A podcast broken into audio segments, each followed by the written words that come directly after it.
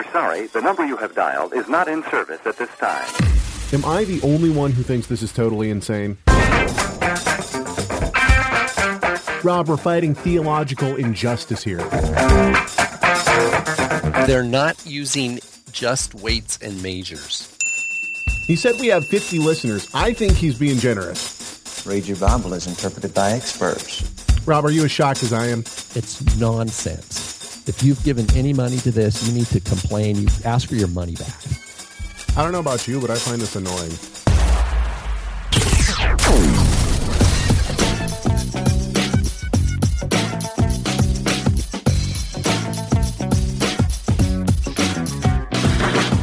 What up, and shalom? Welcome to the Rob and Caleb Show. If you don't know who I am by now, you don't know who he is, Yeah. Caleb, two things. then welcome. yeah, what's two up? things. Okay. One thing. Thing number one. Can we go retro some week and like do the all aboard thing? Not to not this week, but like down the road. You want to start again? No, I mean like no, no, no, no, no. That's just one thing. Not today because we got a lot of stuff to talk to. So like, just randomly do an all aboard one uh, uh, intro maybe next week or down the road. Hang on just a sec, brother. You know, I No, but I have. I, but I, number I, hear, I hear what you're throwing down. thing number two, Okay, I reserve the right to say measure instead of measure. measure. I grew up measure. It's like ba- like a bag of groceries, not a bag of groceries. And I know I catch flack on it, but you know what? I'm okay with that. Okay, hang on. Here we go. Please hang up and try again. Torah Resource presents The Rob and Caleb Show. All aboard! And now, There it from is. two sides of the same state, here they are, Rob and Caleb.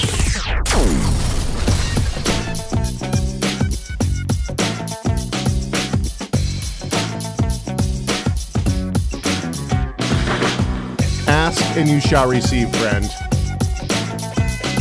See, the nice thing about me having all this stuff organized now is that I can find stuff somewhat quickly. Do you think I'm going to go? Uh, okay, since we're on the music kick, am I going to go off today? Yeah, probably. So should we just play it, get out of the way? No, no, no, no. we'll wait for it. We've had technical difficulties, by the way. We're getting this scratchy. Uh, yeah, it keeps coming in and out. I, I apologize for that. It's uh, I don't know what I don't know what to do about it. It's logic. Ever since I upgraded my uh, operating system to El Capitan, which has to be the worst operating system put out by Mac ever, uh, I don't know what those guys are doing, man. Steve Jobs, uh, he's rolling in his grave. Okay, so I think they cremated him. did they? Then he's rolling in the. Wasn't he like Buddhist or something? I don't know. I don't- like a Zen master? I don't know. I don't know. Wow. Okay, let's uh, let's get to it. Let's get to it. What up and shalom to everybody out there. Uh, I should mention a couple of things. We got some interesting things going on at Torah Resource uh, recently, um, and one of those things is well. First, let's get the uh, let's get the credits out of the way. Uh, our programming is due to that guy Gary Springer. Thank you, Gary, for uh, for uh, you know programming Torah Resource asking. Radio. Gary's asking. Do you have elevator music like in queue, like you're supposed to? Never mind. I'm just, I just thought that was a funny thing to ask. Anyway, okay. Uh, so, so, uh, and also doing all of our web stuff, and of course, the chat room, Mark Randall. And uh, all this is brought to you by TorahResource.com. You can find all kinds of free stuff at TorahResource.com. Go there; it's awesome. Uh, and we're we're redoing the website right now, thanks to Mark Randall. That man is amazing. We love him. But here's the other wonderful Free piece of stuff. news, and no one knows this yet. It has not been announced. It's gonna the the news gets out first on this show. Torah Resource just acquired a Vimeo account. What? A Vimeo account. That's right. So my YouTube channel will no longer be used to post all of the. Uh, so what? Here's what will happen. If you're subscribed to my YouTube channel, my personal YouTube channel, you can stay there. All the short clips that I put up of the Rob and Caleb show will be on YouTube, and then the law, the description for uh, in the description, you'll be able to click on the Vimeo account to go to uh, the full length Rob and Caleb show, which will be on on the Torah Resource Vimeo. If you want to check out our Vimeo account, go to vimeo.com backslash Torah Resource. Pretty easy to remember. let me try. Vimeo.com backslash Torah resource. There you go. I'm with Mark. Woot woot. Woot woot. Okay, so uh, let's let's move on then. Of course, last Sunday, uh, this past Sunday, uh, D- the Denver Broncos came out, uh, and and in a what I thought was an epic game for Super Bowl Fifty. It was a great game. It was a wonderful game. They uh, they they Why? Because I got to see Cam Newton have a temper tantrum. That's right, and uh, I was waiting for that. Yeah, and and you know they overcame. They overcame, and they got you know what's his name? Peyton Manning is that his name? The sheriff. Yeah, he got his ring finally. Now he can retire. It's about time. He's that guy's ancient for football. I mean, he's like twenty. He's like twenty years older than everybody else in the league. Anyway, but why do I bring up the Super Bowl on a show that talks about religion? Well, uh, this is why. Uh, I always love uh, the show after the Super Bowl because I can hear what everyone says about the Illuminati. In today's video, well, as I Okay, let's start by asking where do you uh, let's ask our audience, those in the chat room, where do you think this guy is from just from his very first sent his very first statement in today's video, in today's Ask- video? ask- in today's video? Ask Iconoclast. Uh, yeah, exactly. Okay. By here- the way, wait a minute. Peyton Manning has two Super Bowl rings. whatever. Does he? Just saying, yeah. I don't think he does. Yeah, he was twice Super Bowl champion for Super Bowl 41 That shows you how much I know. and Super Bowl 50 Well, then why did anybody care? because he is there was a lot of other things. He was an amazing quarterback. He had 200 wins, career wins. That's a record. I could do He that. was the oldest quarterback to ever play in a Super Bowl. I could do that. I could do that twice on Sunday. Okay, here we go. Okay, let- let's listen to this clip in today's video, in today's video. Well, as I promised this morning, here is my video exposing the halftime ritual that was performed at the Super Bowl with Coldplay, Beyonce, and Bruno Mars. satanic. This was a blatant promotion of the Luciferian New World Order. One thing that you do Well, need to keep in mind is Mars. they are Luciferian. Therefore, they follow Satan, the devil. Anyway, Ah. so they go and they promote their hippie type of uh, stuff. And for those of you who don't know, Yeah. the hippie movement of the 1970s was anti-Christ. It was Oh. against God. It was about going against what the hippies at that time believed to be wrong, which was the Christian faith. They attacked the Christian faith because they hmm. believed that it was holding them back. All they wanted to do is sex, drugs, and rock and roll. It oh. was the Aleister Crowley satanic awakening Wow. and revival. They brought over all this occult, esoteric uh, teachings. Yoga got very popular in Yeah. Eastern mysticism, uh, dabbling in things like psychedelics in order to expand consciousness and things like this. And all these things are apart from God. And the thing is with the hippie movement is it was massively deceptive. Trust me, I'm a Canadian here. And there we go. There's the uh, oh Wait man. Uh, yes. Okay, w- wait. Yes. We need that clip for our vaults. Oh wait. Uh, Trust me, I'm a Canadian. wait. You mean this one right here? Trust me, I'm a Canadian here. Hang on, I got another one for you too. I, dude, I thought about this long and hard. I searched for about an hour to find something that I could go with this. So the next time we Mark come, says hate speech. Hate. He's a hater. I was a hippie and wasn't anti-God. well, Right okay, Mark. hang on. We'll talk about the clip Oh. in just a second. Okay, we'll talk about the clip in just a second. But uh, so the next time we find somebody who calls himself a rabbi, for instance, if we have another clip of like Rabbi Jonathan Cahn, I play the rabbi. Trust me, I'm a Canadian here. right? uh, okay. Anyway, so there's so much. Uh, this guy goes on. Th- this video was 13. This is no way a dog on our dear friends. Well, th- okay. You knew he was a Canadian from the very first. Well, yeah, but it was just today's it's funny that he would in say that. today's video, uh, that, it's Canadian through and through. In today's video, it's because he goes up at the end. I'm sorry, Canadian people. I'm not trying to rag on you, but that's how you talk. Yeah, that's Just how like you the talk. Hop says, measure and bag of groceries. Okay, but hang on. He t- he talks about sexual revolution, sex, drugs, and rock and roll. Pardon the I'm I'm a, I'm very sorry to the young ears here. I let, us try to be a little bit m- l- m- more G and, and less PG. So, um, Let's get the P out of our. That's right. G. However, the, the the point is is that uh, within the hippie movement, uh, there was a spiritual revolution. There's no doubt about it. It was called the Jesus Freaks, and the Jesus Freaks actually brought about what I think was a uh, spiritual revolution for the church, for God, in the 1970s. So. so at this point, you have uh, th- this guy's way off base from the very beginning. Beyond that, he goes on to uh, say that the Illuminati, of course, uh, controlled the Super Bowl halftime Well, show. maybe Wait, there's maybe there's secret Illuminati. In other words, they don't want to. Do you remember last year? Do you remember last year when we played something about uh, the people who were saying that the it was all the Illuminati who did the halftime show, and we got we got people writing in that were like, "Well, you know, hey, hey, are you saying there's no Illuminati? Are you really saying that you don't believe in the Illuminati?" Uh, oh, you know, like whatever. Well, uh, you know, I don't, I don't think that the Illuminati. Yeah, where is Andre? By the way, the chat room is blowing up because Andre. I'm making fun of Canadians, and Andre is not in the chat room. Oh my goodness! Well, it's his own fault. Um, I don't He's believe that the Canadian. uh, yeah, I don't believe that the uh, that the Illuminati is orchestrating the uh, half the Super Bowl halftime show. Uh, even even though this Canadian, uh, even though this Canadian definitely says they are. Trust me, I'm a Canadian here. Okay. Well, he has an outside perspective. To be fair, Woo! Okay, should we move on? Um, yeah, let's. Hey, do you have your uh, you got you queued up? Let's let's go to your. Of course you are. I'm sorry. Okay, here we go. It's Rob's Gematria.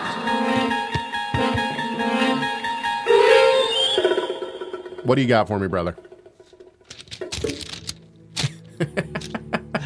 it's actually a little card. Okay, this is this is show He just twelve. he's just got he's Oh, just got a a, piece of paper. Hang on, just a sec. He's got a piece of paper waiting there just to crinkle, and then he puts that piece of paper down and he picks up a cue card.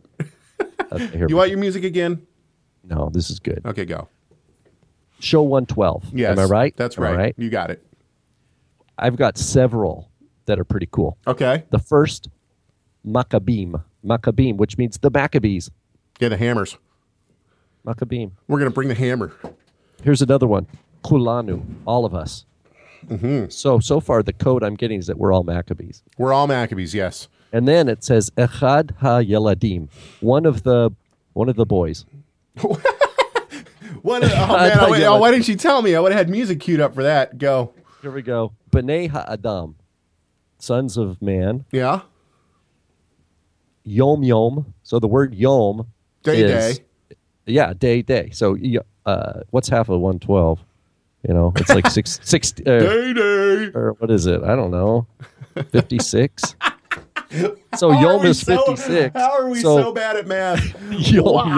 yom is uh, which means every day. You know. And lastly, but not least, here Yeah. we go. Here we go. The tetragrammaton plus Elohim. Yod He Vav He Elohim. Oh. That's right. the gematria for 112. So you put all this together, and uh, we're going to have an awesome show, man. Uh, yeah. An alien invasion. Is it biblical? Of course it is. I wish I had music. Did, did, did we figure out that we had music last time for this? Yeah, I think we do. Okay, let's end it. Let's end it with this. I had no obligation to do any Oh of no, that. that's not it. I'm sorry. Hang on. I, man, I'm really dropping the ball, ball here. Here we go. You're a legend in your own mind. Your mom goes to college. I think that view is headed for a deep mischief. Loudmouth and the Huff. Woo! Okay. Oh, we're having too much fun today. What was I going to tell you? I was going to tell you something else. There was there was something else I had for you. Okay, I, we forget. had, I- uh, I forget. I, I- it's it's lost now. It's Okay. gone. I don't know what it was. Okay, should we just get to it then? Should we get to the topic at hand? Yeah, let's let's uh, dive in. Oh yeah, one last thing. I got it. Ah, it came back. It came back. It you know, I want to tell our audience. I want to make you a promise here. Okay. Now, I did a very hard thing for me last night. I ha- I unfollowed one of my very well liked apologists on Twitter. Mm. Yeah. The reason why is because if you're an apologist, if you're a preacher, if you're in public ministry, when it comes, you know, just because there is a general election this year does not mean that you switch to a political commentator. It has to be one of the most annoying things ever. Talk about the Bible. Now, there is, of course, exception for, for those apologists and preachers, preachers who want to who want to make fun of everyone. If you're going to make fun of all of the political candidates across the board, go for it. But one thing I want to promise our audience you're not going to hear any politics speech on this show. Have no fear. Okay, there we go. Politics is for Greeks. oh, man. Sponsored by Ace Religion Supply, where they say, if we don't got it, it ain't holy. Okay, let's move on. So drop a name, loudmouth. Uh, yeah, well, you know, honestly, okay. Well, I don't want to be disparaging, uh, but you know, Dr. Michael Brown is, uh, you know, he's all he talks about now is politics. You know, and uh, that's that's great that you're you're all into politics, but dude, you're an apologist. You're not like we don't need to hear your your exposés on uh, Donald Trump and Ted Cruz, right? He's he's gone from apologetics to politics. uh, okay. Okay. Let's move on. So uh, let's set this up the right way. Um. By the way, I'm trying to get more jingles. Since our since our fan base, I, our 36 fans uh, have completely dropped the ball and not Yep. sent me any good uh, I, jingles. Are we, Caleb? Do we even have 36 listeners anymore? I don't know. We've probably lost several. However, Jordan's in the chat room today. So, you know, we, we gained one. Lost one, gained one, I guess. Okay. So there's always 36. Never more, never less. I think that's the way it works out, man. We have stickers made up. It can't change now. Okay. Uh, so I got into this uh, conversation on Facebook a little while ago. And it really, I, I will admit, it kind of irked me. And I've been thinking about it ever since. And since it was public on Facebook, I suppose I can mention names, right? Is that the rule? Don't ask me about the rules. Okay, man. well, that's the new rule, I guess. So, uh, this guy named Stephen Bernstein, I think that's how you say his name. Uh, he said, now th- we were talking about oral Torah, oral tradition. I was explaining uh, to my buddy Gabriel. He made this comment that you know Yeshua kept and followed a lot of the oral Torah. So we were having a discussion about what you know. No, is the mission in the Talmud? It's anachronistic to read back into the first century. That was basically the conversation we were having. Now, this Stephen Bernstein, he he comes on the scene and he says, "I have never found oral law going against written law. Yeshua argued for oral law repeatedly." And then my buddy Gage comes in and he says, Doesn't the Talmud say that Yeshua will uh, rot in excrement? And we will try to use that word instead of other words, which the Talmud uses, by the way. Um, I write back and I say to Gage, Yes, it does. It also says he was born to a prostitute and hanged. Uh, Stephen Bernstein then writes back and says, Caleb Hegg, that is not in Talmud Bavli, Yerushalmi, nor in Midrash Rabbah. Okay. Now, I bring up, of course, in this conversation, I bring up Sanhedrin 43a, which is a Talmud passage. It's in your show notes. I put it there in your show, show notes. Uh, and you can read what what did I put in? Who's the who's the standard uh, English translation? Neusner. I put in Neusner's translation. There's Uh, a couple. yeah. There's there's the Soncino, Well, we'll- we'll re- then there's we'll. Neusner. Yeah. and then there's Stein Steinsaltz is a newer one. Okay, so I bring up San- Sanhedrin 43a. We'll talk about this way more in depth, what that passage actually says. Uh, however, he writes back after I bring that passage up, he says, These things are, of course, false. Sanhedrin 43a is not referring to Yeshua of Nazareth. Scholars agree on this. Now, I wrote back and I said, Scholars agree on this. I cited a couple of scholars that I believe do not agree with this. Uh, Mr. Bernstein writes back uh, and says, well, Lauterbach, Strack, Klausner, etc., the vast majority of Jewish scholars Okay. That- wow. That is a false statement through and through. First of all, Lauterbach. Now, this could be complete coincidence, but Lauterbach, Strack, and Klausner are the three names that Wikipedia brings up for uh, scholars who disagree that this is Yeshua. Why does Wikipedia give us this idea, or why do they say that that these scholars don't agree? They call them minimalists, and the minimalists say, uh, no, the, the Jews, the Jewish rabbis were not concerned with. He wasn't a big deal. Yeshua wasn't a big deal. And so basically, they're trying to say, no, we weren't, you know, the Jewish rabbis weren't having to deal with Yeshua because he really wasn't that big deal. You think he was a big uh, deal, but he wasn't. So they try to diminish the number of times that uh, Yeshua is in the Talmud. That's the now. I've heard another theory on why these rabbis actually uh, are, are saying that these passages aren't about Yeshua, and the reason why I've heard is that uh, there the discussion comes up that uh, heretics are not named. It just says uh, someone said, or a uh, you know a heretic said, or uh, whatever. But uh, if a name is mentioned, then apparently there's some clout given to said rabbi, and so the the rabbis now were trying to say, you know, basically the Christians were saying, look, Yeshua's in the Talmud. That means that you know he wasn't necessarily a heretic, blah, blah. Anyway, I don't know if that's true or not.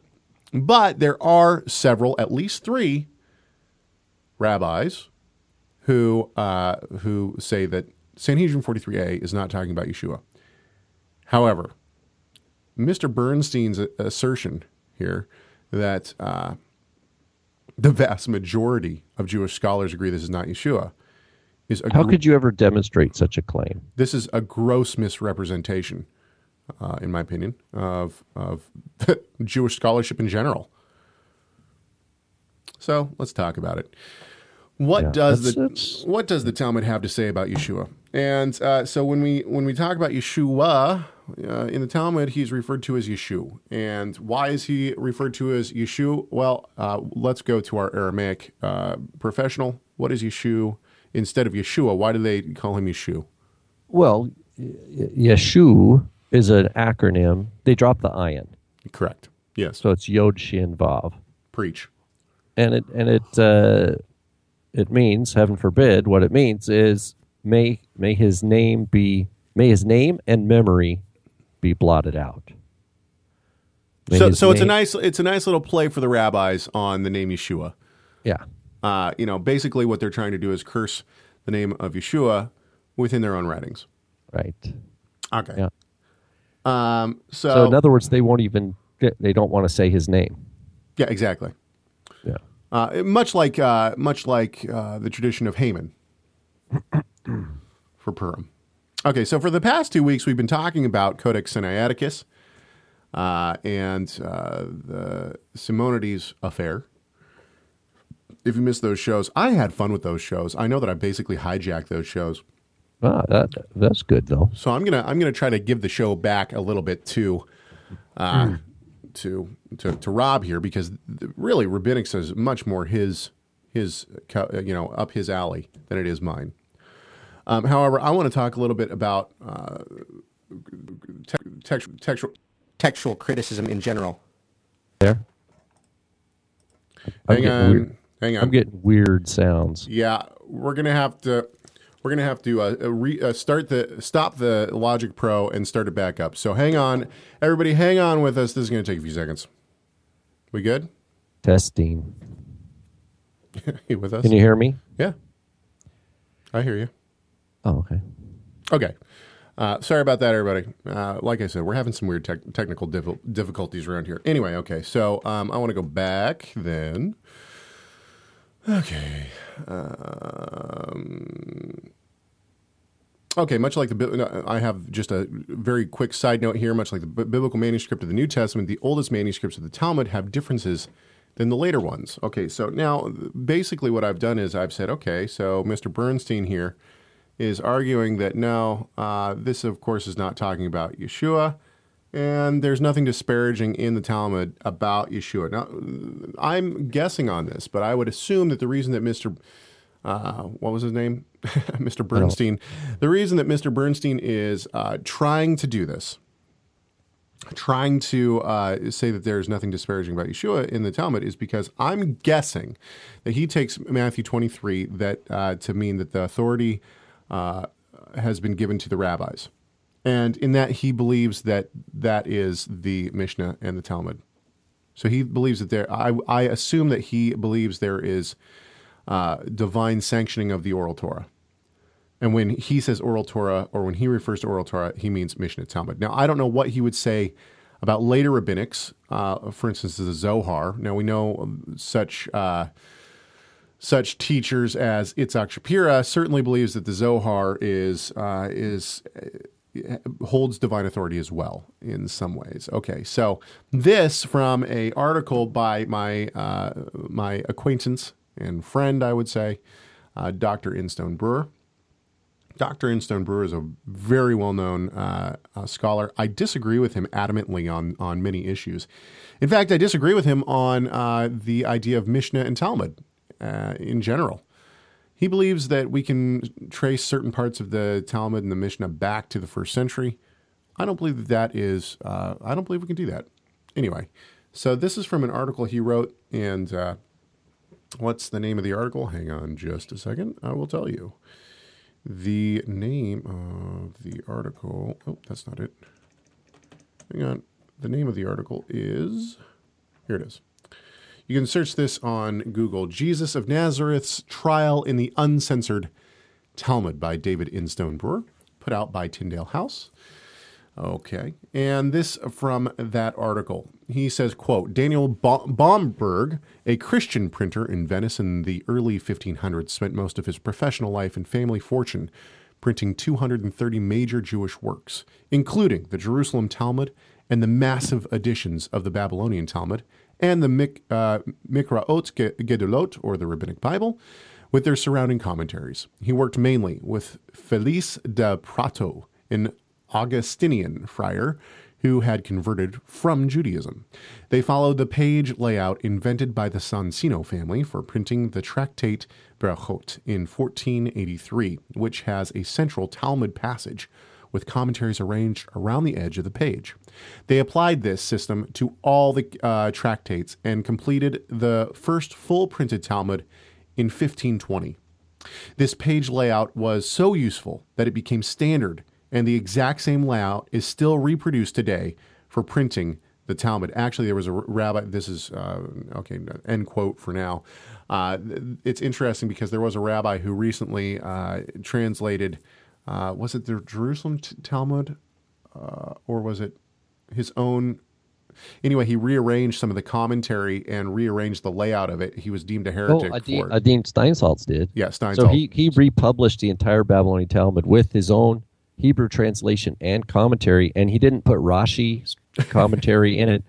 And the the daf, the dafim, the pages are aligned differently now, and uh, he's got dictionary like definition of terms, and the, it's I've got a couple volumes. It's it's it's I think it's really well done, but it uh, has. I think there were some rabbis in in Jerusalem that uh, like they forbade it they no, for, they, they deemed him a heretic. The yeah. ultra orthodox deemed him a heretic for they it. Said this book is forbidden. Yeah. So anyway, uh, I'm going to keep going with this quote. Bomberg's printing of the Talmud ensured its survival because a few years later, in 1553, the Pope ordered the burning of all Talmuds, but multiple printing copies had already spread everywhere. One was sold in London in 1628 for 26 pounds, at that time about the equivalent of $6,000 in today's money, then went missing and was rediscovered in 1991 in Sion College's basement. Wow, what a find. Without Bomberg's printing edition, the Munich Talmud might be the only full copy of the Talmud which survived. Censorship helped Bomberg get papal permission to print the work, print the work, the work, the work. What was that? I think aliens are uh, they're infiltrating. They're Aliens invading. are infiltrating. Hang on just a sec. I gotta I gotta restart this again because I got a huge echo. Hang on. I apologize, everyone. Hang on. Thank you, Mac, for your wonderful update to El Capitan. The Rob and Caleb show is thanking you for it. Okay. Um, so uh, Okay, in 1518, he petitioned the Vatican Senate to renew his printer's license and took the opportunity to buy the exclusive rights to print the Talmud, which had to be officially endorsed by Pope Leo II. The censorship was meant to remove all disparaging passages about Jesus, which included any passages concerning Jesus or Mary, and most passages which might involve disputes with Christians. Okay. Um, should we go to Instone Brewer himself? Sure. Okay, let's listen to a clip. This is a clip taken from my interview with Instone Brewer at the 2014 uh, ETS SBL meeting. Did, did, we see? Did we see the name Jesus in these Talmuds that, that he that he compiled? Right. Well, he was compiling it in a situation where the Pope was in charge. The Pope had to put his stamp on any book that was going to get published. And if he was going to get published, it mustn't have anything derogatory about Jesus. And to be honest, all the things about Jesus in the Talmud are pretty derogatory. Okay. That, you know, uh, he will be boiled in forever. That's, you can't put that in a book that the Pope is going to put his stamp on. Yeah, yeah, of course. so uh, they, they, had to take them out. And uh, it looks like this sort of censorship was going on before Dave Bomberg. Uh, other um, printing uh, the Talmud and other productions of Talmud were doing the same sort of thing. Uh, and we see it in the just a handful of manuscript Talmuds that have survived.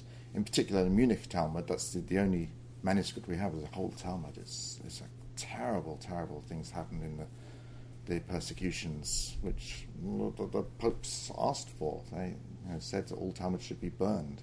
Okay, so um, now I want to clarify: Dr. Instone Brewer is not a vulgar man. He, uh, I did have to bleep him there. He did use a uh, word considered vulgar in our language today, which is shit. He did that because actually, in the uh, Neusner, translation, and I believe other translations of the uh, uh, English translations of the Talmud, this is the word that's actually used. Uh, and we will read a passage. I will censor that passage as well. However, I, we will read a passage, um, that passage here shortly. But what is the uh, the Munich the Munich Talmud? So the Munich Talmud uh, is, I think it dates to thirteen thirty eight. Am I right on that? It's the 1300s. The it, Munich, yeah, it's the oldest. Yeah. Uh, complete. I think it's. I think it's pretty much complete. Uh, Talmud manuscripts. It, it, it is complete. Yeah, pre-printing press. That's correct. And so uh, it, now, uh, in your show notes, you can also see this. I put in a picture of a piece of the Munich Talmud in which they actually rub out. Now, this is obviously during the time of, of uh, persecution and the burning of the Talmuds, they actually try to rub out the, the ink where uh, it disparages Yeshua. Okay, so now let's talk about some of these, these issues. Um, Mr. Bernstein said that uh, m- the vast majority of Jewish scholars would agree that Yeshua, that this is not talking about Yeshua. What is he talking about? Sanhedrin 43a. I'm going to read this, yeah? Um,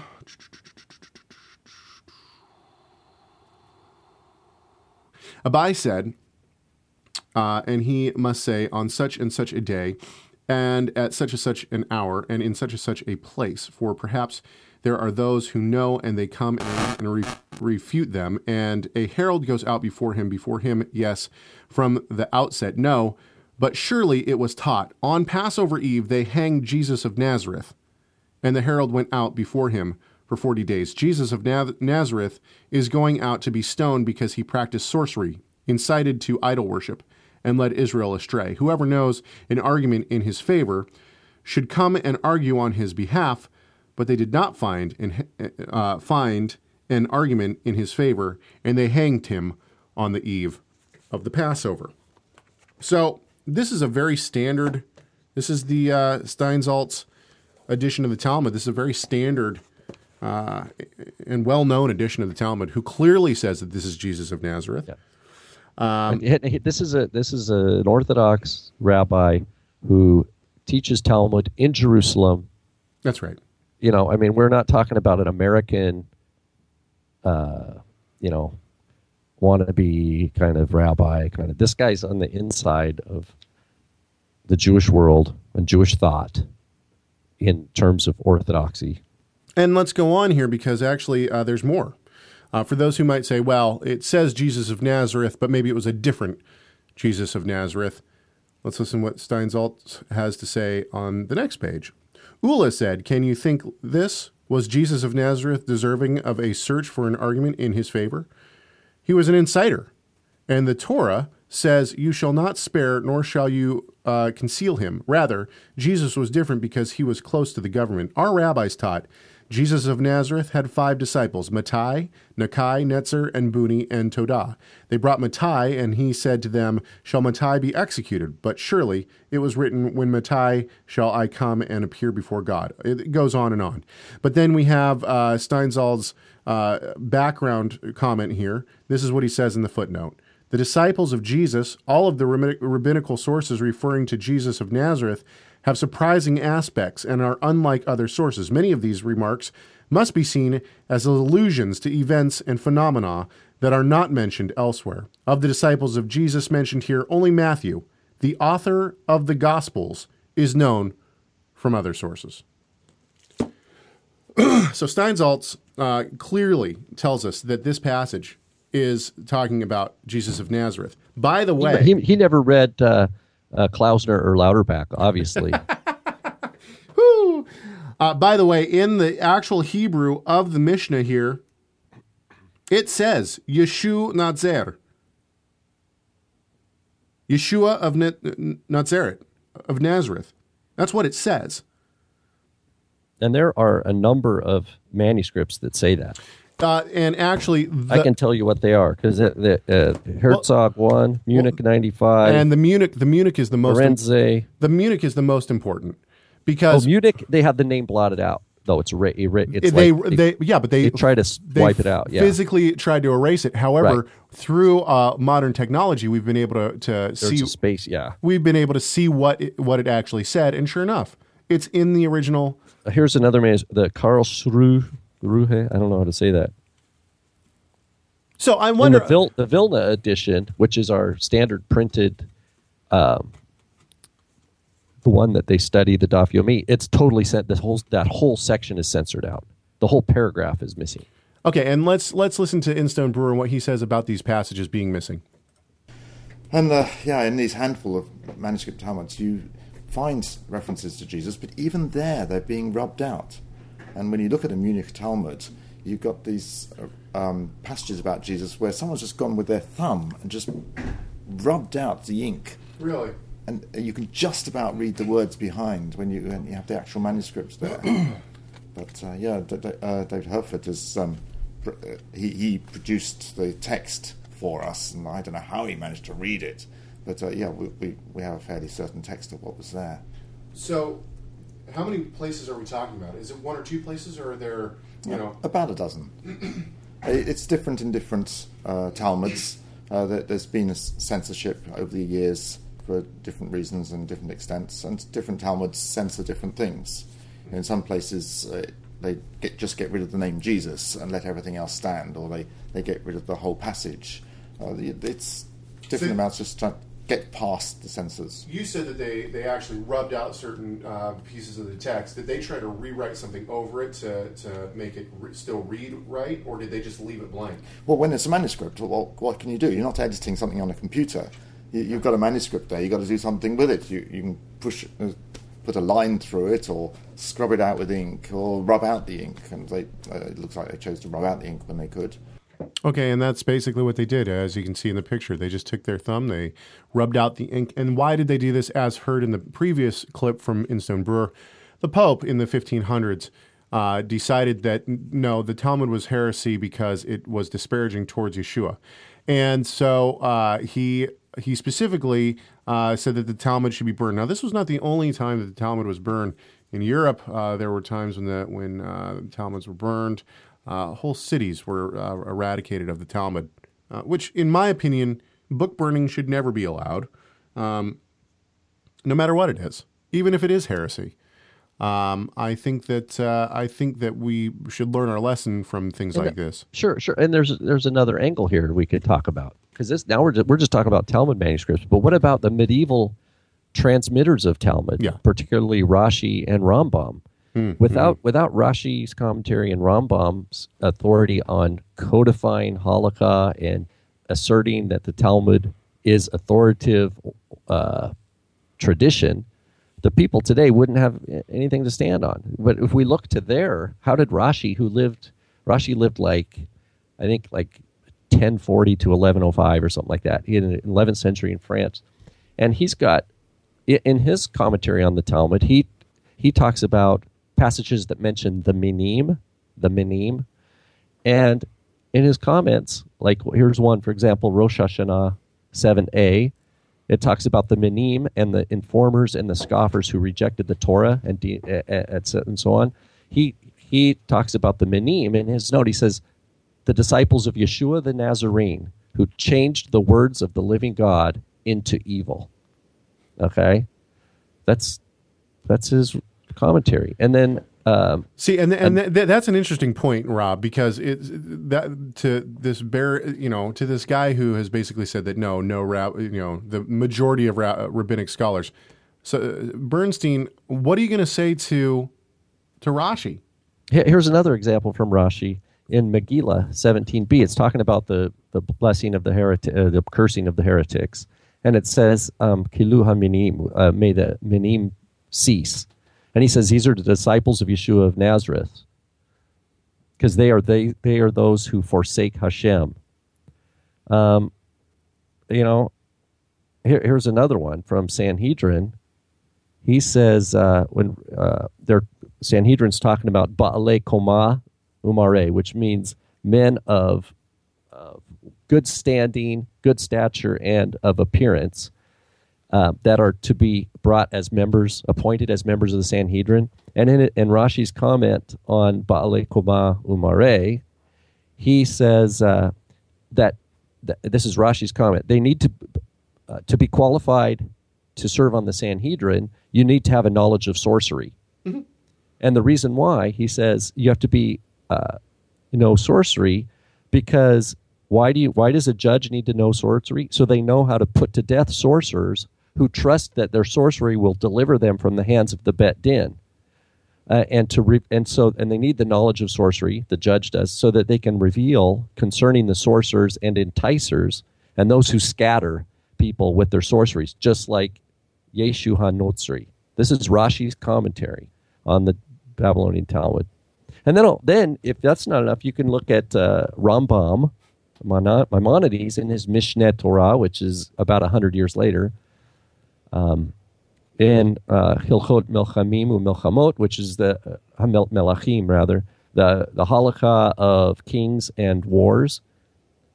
He says, um, Yeshua HaNotzri imagined that he was Messiah, but was put to death by the Bet Din. He caused Israel to perish by the sword and scattered their remnant and humiliated them and changed the Torah and caused much of the world to stray to worship a god apart from Hashem. That's that's Rambam writing in the Middle Ages. So you can't you, and these guys were more expert on the Babylonian Talmud than than we are today, than any scholar today is. That they're closer to the time. They're they're they're in the wake of the generations of the Babylonian academies. You know, so there's- there- to, there's- to say that uh, anyone who says that these aren't talking about Yeshua or the Talmud has nothing to say about Yeshua, they're going against not only Steinsaltz, right, uh, but they're going against uh, key pillars of rabbinic Jewish faith and practice. Now, there's two things that need to be noted here. First of all, um, th- I'm not suggesting that we need to throw out our Talmuds. Okay, uh, I have a copy of the Babylonian Talmud sitting on my shelf. I read it very often, actually. I have uh, certain volumes of the Jerusalem Talmud on my shelf. I read that even more often than I do the the Bavli. Um, I- think that the, that the Talmud is is very important for uh, sp- for its for what we can get from it, which is what Judaism thought in its time Not only that, but we have to remember that a lot of these rabbis had a very, very deep uh, knowledge of the of the Word of God. So right. that- Well, that's not uh, the whole Talmud's not about Yeshua. yeah, of course not. Right. And- And- and that's not that's not the point here. The point though is that don't be going around telling that it has nothing to say about Yeshua or that Yeshua agrees or endorses the Talmud. That's just that's absolutely foolishness. The person who says that, I, I would say they they probably don't even have a competency into reading the Talmud in the original language. Yeah. They're probably they're dependent on uh you know Wikipedia or whatever. Well, Lois says, uh, "Do you think Yeshua will burn books, sleazy DVDs, etc., in his coming reign on the earth?" No, I don't think he will. And the reason why is because when he shows up, I think people are going to realize, "Oh no, what I taught was total rubbish," and they're going to go burn them themselves. um, okay, so I want to actually read a, a different portion of, of Talmud here, and uh, once again, this is not to disparage the the Talmud as a whole. Uh, but this is to show that that you know one of the things that we that we see coming out of the Messianic movement today is the idea that, that the Talmud and the Mishnah have some form of divine authority. My point is is that they can't have any divine authority whatsoever. If you're going to take the, them as a whole, you, then they can't have any divine authority because they disparage the Messiah himself. That's the point. Now, once again, I'm not putting down uh, these bodies of works as a whole. There are some very valuable things that we can gain from the Tor- the- from the Talmud and the Mishnah. We got to learn to read it with a historian's eyes, not right. as a re- not like as it's a religious sacred text. That's exactly right. I mean, that's I, I completely agree. So let's we- right, Caleb. You wouldn't read. You're going to come with the same uh, critical perspective and historical perspective if we were looking at, let's say, the Damascus document from the Dead Sea Scrolls, or Philo of Alexandria, or Josephus, or the Mishnah, or the Talmud, or the Zohar. Right? You're going to put it. You ask the basic questions: What are our manuscripts? What time was it? When was it written? What does it say about you know where in where in the timeline, but also geographically where? What are the claims made? And how do these claims relate, or do they relate at all, with the truth that we find in the actual breathed Word of God in the Scriptures? Mm-hmm. Okay, let's move to uh, Gittin 57A. Um, okay, so This is the hot. The this is the uh, this is the hot ticket. So this is from Neusner's Translation. I'll read Neusner's Translation first, then I will move to uh, the the uh, Munich translate uh, the Munich Talmud translation. Onkelos Bar Kalonimos, uh, yeah, was the son of the sister of Titus. He wanted to convert. He went to he went and raised Titus from the dead through witchcraft. He said to him, "Who is important in the in that world?" He said to him, "Israel." So what about joining them? He said to him, Their requirements are many, and you won't be able to carry them out. Go attack them in that world, and you will be on top, for it is written, Her adversaries have become the head. Lamentations 1 5. Whoever gives distress to Israel is made head. He said to him, So what is the punishment meted out for you? He said to him, It is precisely what I deserve, uh, decreed on myself every day. They collect my ashes and they pass sentence on me, and I am burned, and my ashes are spread over the seven seas. He went and called up Balaam by witchcraft. He said to him, Who is important in that world? He said to him, Israel. So what about joining them? He said to him, You shall not seek their peace nor their prosperity all your days, ever. Deuteronomy 23 7. He said to him, So what is the punishment meted out to you?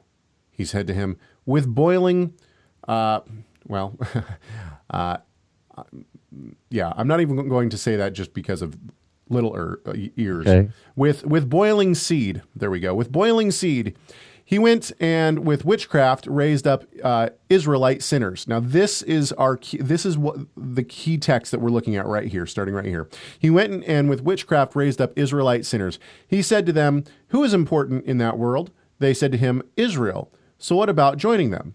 They said to him, Seek their peace, but don't seek evil for them. Whoever touches them is as though he touched the apple of his eye. He said to them, So what is the punishment meted out to you? They said to him, With boiling excrement, I have changed that word, for a master has said, Whoever re- ridicules the teachings of sages is punished by boiling excrement. Come and notice the difference between Israelite sinners and Gentile prophet idolaters. Okay, so now let's read what's in the earlier manuscripts as opposed to The edited. that was yeah. the edited, okay? And instead, I'm going to start where I said this is where uh, we need to realize this is at M. Uh, so in this one, in the Neusner's translation, it says he went and which with witchcraft he raised up Israelite sinners. That's where we will start. Right. Technically, uh, Poshei Yisrael. So transgressors of Israel. is Okay. what- yes. So uh, this is what the Munich uh, Talmud says. He called up Yeshu by necromancy. He said to him, Who is honored in this world? He replied, Israel. What about joining them? He replied, Seek their good, seek not their harm, everyone who injures them. It is as if he injured the apple of his eye. He said, What is the punishment of this man? He replied, By boiling filth. For a teacher has said, Everyone who mocks at the words of the wise is punished by boiling filth. Come and see the difference between the sinners of Israel and the prophets of the people of the worlds who serve a false religion. So this uh, passage right here, Gittin 57a, was changed specifically because it mentions Yeshua. And uh, what does it say about Yeshua? That he'll be boiled in excrement. There, there is a manuscript. There, Vatican 130 says he went and brought up Yeshu HaNotzri. Yeah. There, there's a manuscript that even has a Notzri there. And I'm not positive Munich might actually have Notzri as well. Uh, Munich just has has Yeshu. Yeshu, okay. Um, so let's go real quick then. Uh, and I'm going to pass this back over to you for any other passages that you want to bring up. But I do want to come down here to 272 in this. This is interesting as well.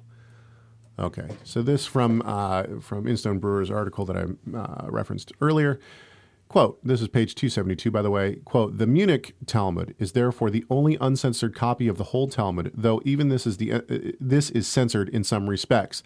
The name of Jesus in other words are frequently very faint, as though someone has attempted to sense them.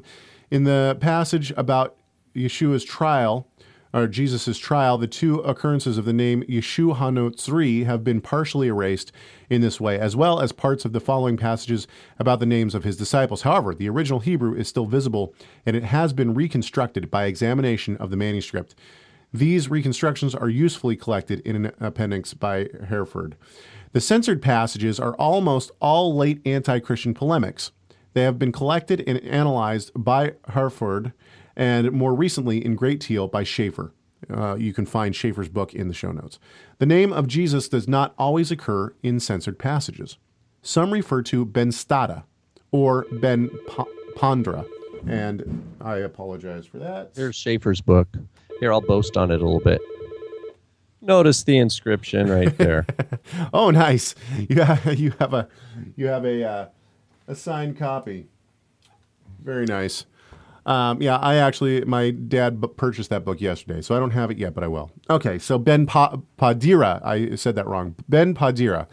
But there is good evidence that these are pseudonyms for Jesus in such passages. In Bavli Sanhedrin 67a, both these names are used for the same person who is described as hung on the eve of the Passover. Pantera too is it, it what we have many examples in the Talmud where they switch the words around. Hmm. Like Pantera is Pandira, is, isn't it? Pandira? Well, sometimes it's spelled with a dalet, but it's spelled with a, a tet. Hmm, okay. And it's Parthenos. It's son of the Virgin, but they switch around the sound of they make they change the sound of Parthenos. Um, Yeah, and actually, this is uh, so he goes on the the same phrase which is used for Yeshu Hanatzri in Sanhedrin 43a. Also, Tosefta refers to Yeshu ben Pon- Pandira, and it ha- it has a story about a following of him, Jacob of Kepher Sekanya, who met Eleazar Harkanas late first or early second century in Sepphoris uh, near Nazareth. Tosefta's version of this story says that he taught Eleazar a saying of the minim, a term which refers to heretics, including Christians. The saying itself is found at uh, BAZ 17a, where the that's Bavli Avodah Zarah. okay, where the Munich Talmud attributes it to Yeshu Hanatzri. Yeah, and it's uh, the idea is that uh, Eliezer ben Harkanis heard a teaching that was attributed to either you know one of Yeshua's disciples, Hmm. and it pleased him. He liked it, Hmm. and then he went and was telling others, and they're saying, "No, you can't. You you can't like anything that they tell you." Yeah, it's you know. I got one paragraph left here. Okay. Uh, when later Talmudic rabbis debated these names, they concluded that the same person was called both Ben Stada and Ben Pandira because one was the name of his mother's husband and the other was her lover. So they concluded that Yeshua was illegitimate. One rabbi thought that Stada was the name of his mother because it is similar to Sota, unfaithful. But others pointed out that her name was actually Miriam, i.e., Mary, and that's found in Bavli Shabbat 104b. I don't, you know, look. I just think it's it's interesting that anyone would be able to to uh, argue that from all of the re- extant rabbinic literature that we have. From all What's funny is we have that on one hand. We have people arguing and saying that's not Yeshua with all that, and then on the other hand, we have the use of Metatron and like the Zohar, and we have people just trying to jump over back, you know, do cartwheels and flips in the air, whatever gymnastics necessary, to say that that is Yeshua. Isn't that strange? We live in the same in a world where both of those have advocates. I. It's nuts. It's, nuts. Okay. we have an, an "It's Nuts" clip. no, we should though. Um, oh, I'm just kidding. Yeah.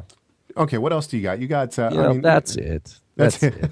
I, I, you know, the stuff I was thinking was was really the rock because I, I figured you'd got some good, you know, the the the Sanhedrin forty three, the the Gittin fifty seven. But you know, this book, Jesus in the Talmud, is a great book to to go over. It's it's um,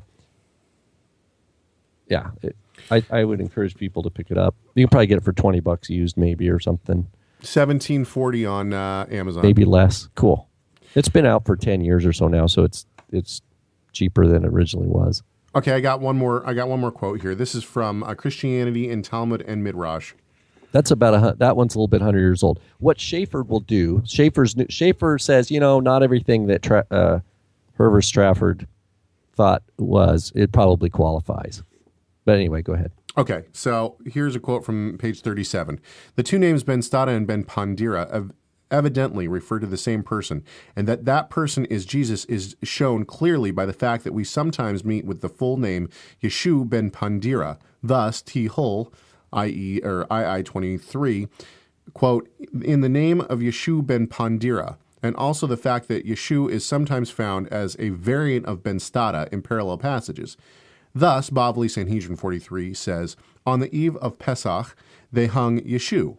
While in the uh, same tractate, P67, uh, page 67, it is said, "Thus did they, uh, d- thus did they to Ben Stada in Lud. They hung him on the eve of Pesach. Ben Stada in is Ben Pandira, etc." Then follows the same note of explanation as in the passage from uh, Shabbat, which we are studying. See below. Uh, so he goes on. He gives, I mean, time and time again why these two names are, are, are also Yeshua. Okay. Anything else there, Rob? Well, do you know that there? Okay, back to this. Uh, people have probably heard Yeshu, right? Yes. Like they're, like we've talked about, and they still um, call him that in Israel today. Yeah, and so the the acronym is is it's Yod Shin Vav, right? They drop the ayin like we were talking about earlier. It's Yamach is may may he blot out. And if it's if we read it Yimach like a nifal, may he be blot may it be blotted out. Shemo, his name, u zichro, and his memory. Um, there is a, a, rabbi in Israel, and I, I, I don't remember his last name, Aloro, I think, or something. Um, there's he's on YouTube. He's a uh, anyway, big beard, old guy, but he claims he believes in Yeshua. And you have people like, you know, people from America, popular teachers, messianics, going and talking to him, and they put it on YouTube. And he teaches that um, he just takes the first part, Yamach Shemo, and he says, well, Yamach adds up to the same gematria as Chen, as grace. So that so that he he does this uh, gematria calculation in his mind when someone says Yamach Shemo, that you sh- that his name be blotted out. He says, well, Yod Chet uh, or Yod Mem Chet adds up to Chen, which is the word for grace. So his name is Grace. And so he tries to argue based on that and a bunch of other gematria that it's a secret name for Messiah is may his name be blotted out. It's a secret gematria name. And I'm just like, oh my goodness, oh my goodness gracious. But back, I, I would like to come back full circle to Matthew 23. Go for it. Yes. So, so the basic claim here is, right? Yeshua says, the, the scribes and the Pharisees have uh, sit on the cathedra of Moses, the seat of Moses.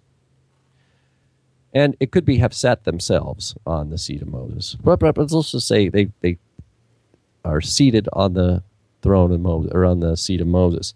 Therefore, whatever they say to do, do it. But according to their deeds, do not do. For they say and do not do. Okay. Well, we all know the passage. Later on, he says, therefore, do not be called rabbi. Um, you know, don't be called rabbi. well, what we have, that's the plain text. What we have is a bunch of people claiming to be in Messiah, calling themselves rabbi, and claiming that this was a Jesus' endorsement of what becomes the Mishnah and the Talmud. Shapira does this in Kosher Pig. I, it sounds like the, the person that you quoted today takes that position. And I've met people who, who take that position. And that's just like, I, I, I don't understand why. What is it they get out of it? Well, identity. They get identity. They get identity by they want to belong. They, they want to belong, belong, to the to the the ultra orthodox or to the Orthodox of even Israel. If, even if the ultra orthodox is going to say you're crazy, you know, you're not. You're, doesn't matter. Yeah, and that's why you get matter. the guys trying to convince, like like Shapira in his book, The Kosher Pig, trying to use gematria and. Um, I was surprised he didn't use any Hebrew word pictures, but he uses a lot of gematria, a lot of letter spacing, and all this try to try to try to argue see, see, it's Yeshua. And it's like, you know what? That's just that's just not the deal breaker. You know that you, you have guys that use the same kind of calculations of the Torah, even much more complex, to justify their belief in Schneerson. Yeah. You know what I mean? It, it, it, to me, it's like losing your salt. It's like being trampled. There's nothing left but to be trampled. Uh, you know, trampled under the feet of men. Um, you can't have rabbinic literature be divinely inspired and have the apostolic writings, the gospels, divinely inspired. You can't have you can't have them both because the Talmud. Not only do we see the ones what we looked at, but there's times where it mocks it mocks the gospels at times where uh, and and there's times where it says don't read any outside books the chitzonim you can't you can't save the books of the minim, right? There, there's, um, yeah, it, it's uh, it's crazy. You you would not be able to do both. You can't have it both ways. Uh, anyway, contrary to what many messianics tell you. so anybody out there, here's the challenge: anybody out there who defends Matthew 23, uh, the first couple verses there, as as endorsing rabbinic oral tradition, I would like them to explain why we find people called rabbis in the Messianic movement. Trust me, I'm a Canadian here. Agreed. All right, brother. You good? Yeah. This just it. Yeah. Uh, oh, what do you do? What are you going to do? All right. Hey, uh, you're going to find this new. Oh, man. See, that, that is just annoying. Uh, you're going to find this new uh, Rob and Caleb show video, not on YouTube as a whole program. You're going to find it on Vimeo. Vimeo.com backslash Torah resource. That's our new Vimeo page. Go to our Vimeo page to find all of our uh, all of our videos that will be uploaded. Michelet is going to be on there. All of our devotionals are going to be on there. The Rob and Caleb show is going to be on there. Teachings will be on there. And the nice thing about Vimeo is that we're going to be able to do videos on demand. Uh, so you'll be able to you'll be able to do direct downloads of our videos wherever you are once we start getting them up there. So give us be a little bit patient with us, but uh, you'll start seeing those kind of things up there. Uh, and I I hope oh wrong one. I hope that the uh, I hope that what you got from this show today was that uh, not that we should hate the Talmud or the Mishnah or that we shouldn't read it. Rather, that uh, these books should just not be seen as divinely authoritative because they're not. What they should be seen for is the wonderful history and the belief of the Jewish people, of some of the Jewish people rather, through history, and uh, sometimes wonderful expositions on biblical texts. That's what we should do. That's what we should see them for. What we should uh, also remember is that uh, these do not talk very well about our Messiah, but we want to glorify our great God and Savior, Yeshua the Messiah.